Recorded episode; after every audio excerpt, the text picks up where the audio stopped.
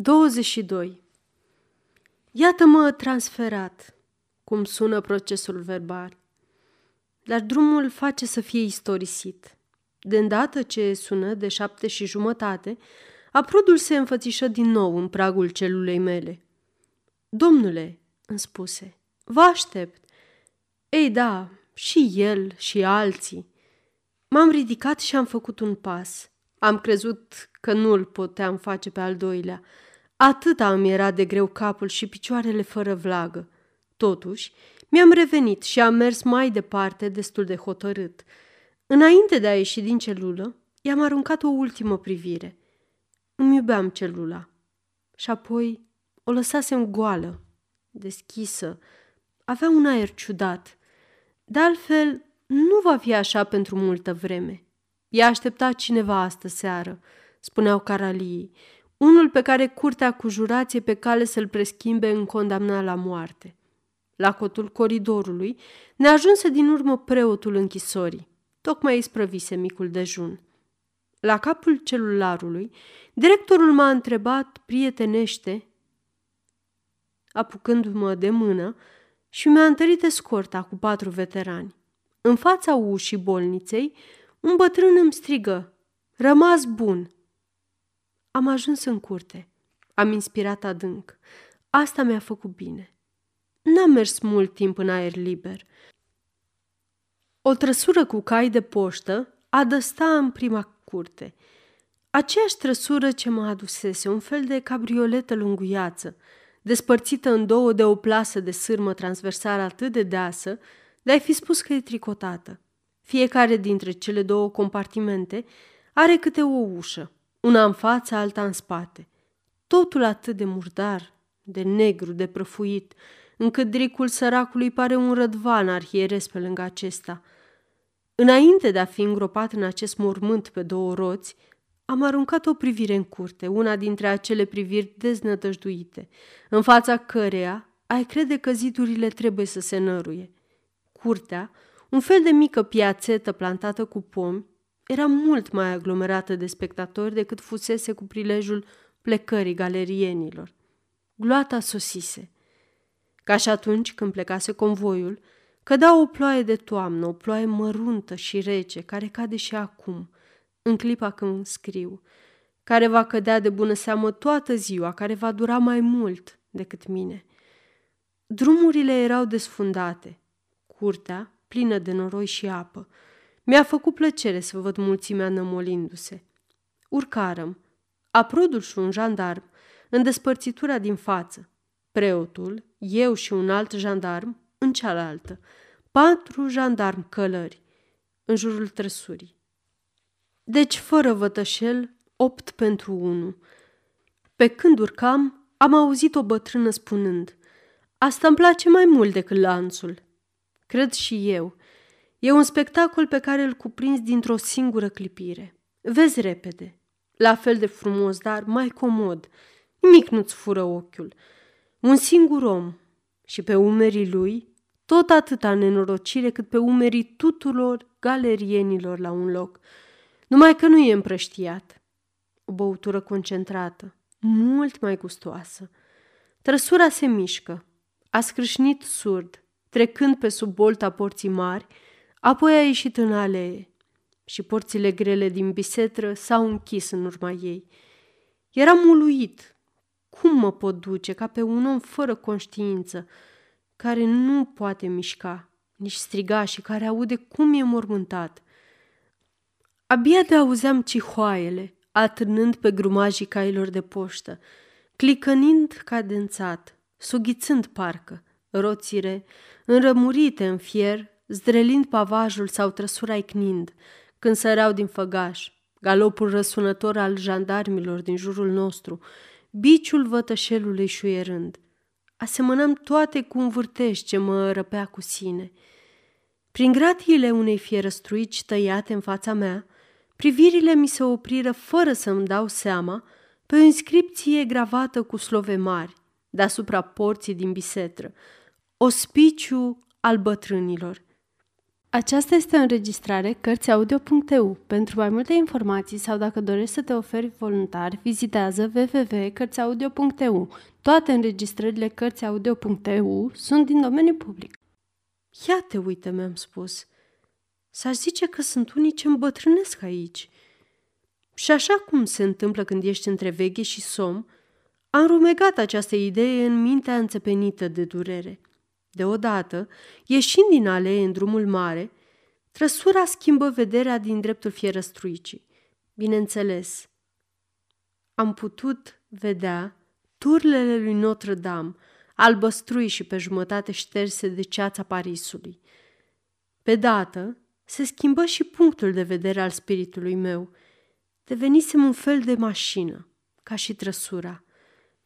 Gândul lui legat de bisetră îi urmă cel în legătură cu turlele lui Notre-Dame.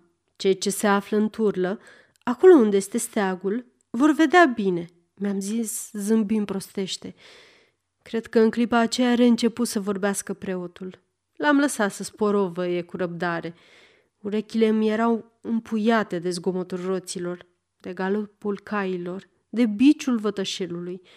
Un zgomot mai mult – Ascultam în tăcere căderea acelor cuvinte tărăgănate, care mi aromau sufletul, precum susurul unui izvor, și care se petreceau prin fața mea, mereu altele și mereu aceleași, ca și ulmi tineri și chinuiți de pe cale, când glasul mușcător și sacadat al aprodului, așezat în față, mă deșteptă. Ei, părinte!" spuse aproape vesel. Ce noutăți aveți?" Rostia acesta și se întoarse spre preot. Preotul, care îmi vorbea necontenit și pe care trăsura la surzea, nu dădu niciun răspuns. Hei! Hei! relua aprodul, înălțându-și glasul mai presus decât zgomotul roților. Infernală trăsură! Infernală, într-adevăr! Urmă! Hurducăiala asta bat-o vina! Nu ne auzim! Ce voiam să spun?" Nu știți, părinte, ce voiam să spun? A, ați aflat o paia bună azi de la Paris. Am tresărit ca și când ar fi vorbit despre mine. Nu, spuse preotul, care în cele din urmă auzise. N-am apucat să citesc încă ziarele dimineață. O să le răsfoiesc diseară. Când sunt prins toată ziua ca azi, rog portarul să-mi păstreze jurnalele și le citesc la înapoiere – Aș, relua aprodul. Nu se poate să nu știți. Știrea din Paris, știrea din dimineața aceasta. Am luat cuvântul. Cred că o știu eu. Aprodul mă privi. Dumneavoastră? Ei, nu. Și ce părere aveți? Sunteți curios? I-am spus. De ce, domnule? replică el. Fiecare cu părerile lui politice. Vă stimez prea mult ca să-mi închipui că nu aveți și dumneavoastră păreri politice. În ceea ce mă privește, sunt perfect de acord cu reînființarea gărzii naționale. Am fost sergent în compania mea și era plăcut, pe cinste. L-am întrerupt. Nu credeam că despre asta e vorba. Păi da, de ce? Spuneați că știți vestea. Mă gândeam la alta care preocupa azi Parisul. Imbecilul nu înțelese. I se stârnise curiozitatea. Altă noutate? Cum dracu ați aflat dumneavoastră știrile? Vă rog, domnule, spuneți-mi și mie. Știți, părinte, despre ce o fi vorba? Sunteți mai la curent decât mine? Spuneți-mi și mie, vă rog, despre ce e vorba? Înțelegeți, sunt nebun după noutăți. Le povestesc domnului președinte. Îl distrează și făcea tot felul de trăsnăi. Se întorcea într-una de la preot la mine și eu răspundeam ridicând din numeri. Domnule!" îmi strigă. La ce gândești?" Gândesc, am răspuns, că nu voi mai gândi diseară. A, doar asta, replică. Atunci sunteți prea trist. Domnul Casting stătea de vorbă. Apoi după o pauză. L-am condus pe domnul Papavoan. Purta o căciulă de lutru și fuma o țigară de foi. Cât despre tinerii din La Rochelle, e adevărat că vorbeau numai între dânsii, dar vorbeau. Mai așteptă puțin, apoi urmă. Nebuni, entuziaști, păreau să sfideze toată lumea, dar dumneata prea ești gânditor tinere. Tânăr, i-am spus. Sunt mai bătrân ca dumneavoastră. La fiecare sfert de ceas să îmbătrânesc cu un an.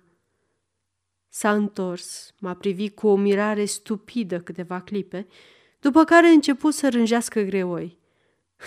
lăsați, lăsați, aveți chef de râs, mai bătrân ca mine. Vă pot fi bunic. N-am chef să râd. I-am răspuns grav. Își deschise tabachera. Serviți-vă, dragă domnule, și nu vă supărați. O priză de tabac și nu îmi purtați pică. Nu vă temeți, nu v-aș purta timp îndelungat. În clipa aceea tabachiera pe care mi-o întindea, întâlni grilajul ce ne despărțea. O zguduire făcu să fie puternic izbită și să cadă, deschisă, la picioarele jandarmului. Firea dracului de grilaj, izbucnia produl. Se întoarse spre mine. Ce nenorocire! Mi s-a risipit tot tabacul. Pierd mai mult ca dumneavoastră, i-am răspuns zâmbind. Încercă să-și adune tutunul, mormăind printre dinți. Mai multe ca mine. Ușor de zis. Să stai fără tutun până la Paris e cumplit. Preotul îi adresă cuvinte de consolare. N-aș putea spune că am fost atent. Și mi se păru că erau în continuare predici de al cărei început mă bucurasem. Treptat, convorbirea se mărgini la preot și aprod. I-am lăsat să sporovăie despre ale lor și am început să mă gândesc la ale mele. Ajuns la barieră, eram încă îngândurat, bineînțeles, dar Parisul mi se păru mai zgomotos decât de obicei. Trăsura se opri o clipă la vamă, vame și o inspectară. Ar fi trebuit să li se azvârlă o pungă de arginți, dacă ar fi fost vorba de vreun berbece sau de vreun bou dus la măcelărie. Dar capul unui om nu plătește vamă. Trecurăm. Odată depăși bulevardul, trăsura în galop se înfundă în străzile întortocheate și vechi ale fuborgului Saint-Marceau și din Cité, care șerpuiesc și se întretaie ca o mie de căi într-un furnicar. Pe pietrele acestor străzi strâmte, uruitul trăsurii se făcu atât de răsunător și de iute, încât până la mine nu mai ajungea niciun alt zgomot – când aruncam ochii pe mica lucarnă pătrată, mi se părea că valul trecătorilor se oprea pentru a privi trăsura și că o droaie de copii alergau pe urma ei. Mi se părea de asemenea că văd din când în când, pe aici, pe colo, pe la colțuri, câte un bărbat sau vreo babă în zdrențe, câteodată și unul și altul, ținând în mâini teancuri de hârtii tipărite, pe care se băteau trecătorii deschizând gura ca și când ar fi strigat ceva cu putere. Orologiul palatului bătea de opt și jumătate când am ajuns în curtea consierjeriei. Priveliștea acestor scări impunătoare, a acestui paraclis întunecos, a acelor temnițe sinistre mă îngheță. Când se opri trăsura, mă așteptam să-mi înceteze și bătăile inimii. Mi-am adunat toate puterile. Ușa se deschise cu iuțeala fulgerului. Am sărit din carcera pe roți și m-am adâncit cu pași mari între două rânduri de ostași sub boltă. Gloata era gata strânsă în calea mea.